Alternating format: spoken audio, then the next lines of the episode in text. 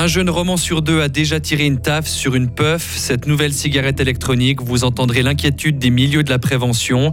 Les personnes qui vivent en Suisse doivent travailler plus. Les femmes en particulier lancent aujourd'hui Économie Suisse. Et puis les hivernales de la cause animale s'ouvrent aujourd'hui à Fribourg. Et puis le temps avec euh, de belles éclaircies demain, quelques nuages pour le week-end avec de la bise. Voici le journal de Mehdi Piquant. Bonsoir Mehdi. Bonsoir à toutes et à tous. Cet accident de la circulation pour commencer, deux piétons ont été blessés hier à Marly.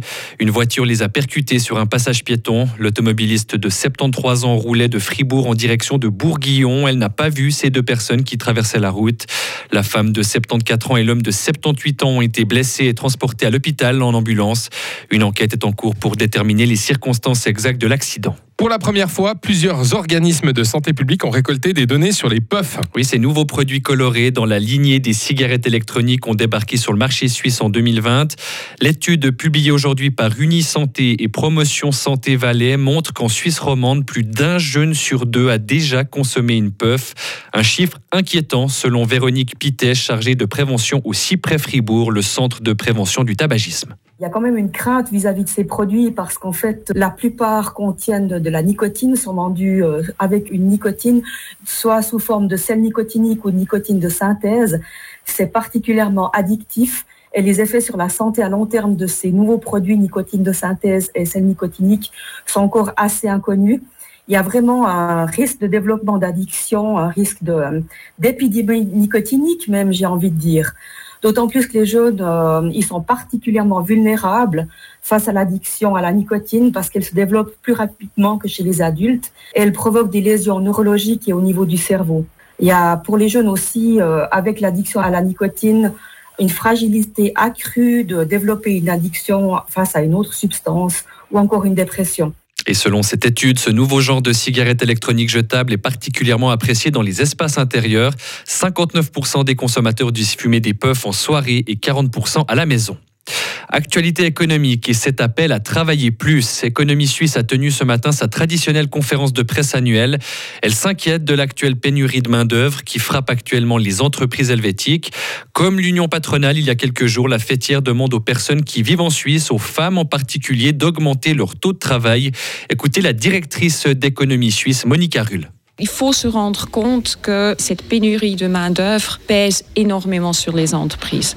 Donc nous avons tout intérêt de nous organiser de façon telle à ce qu'on puisse venir contre cette pénurie en utilisant plus les ressources humaines que nous avons déjà dans le pays. Et là, je parle de la participation au marché du travail des femmes, que le secteur public est en croissance et prend des ressources qui ensuite manquent dans les entreprises.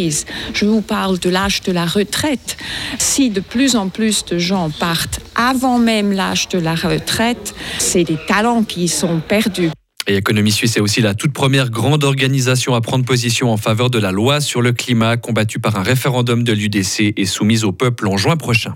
Cette question maintenant dans nos assiettes, doit-on continuer à manger de la viande La question est de plus en plus présente dans le débat public. Rio, pour des raisons environnementales et éthiques, Fribourg propose dès aujourd'hui les hivernales de la cause animale. Au programme des conférences, des projections et des discussions. L'événement s'adresse à tout le monde, même s'il y a un risque d'attirer des végétariens ou véganes déjà convaincus.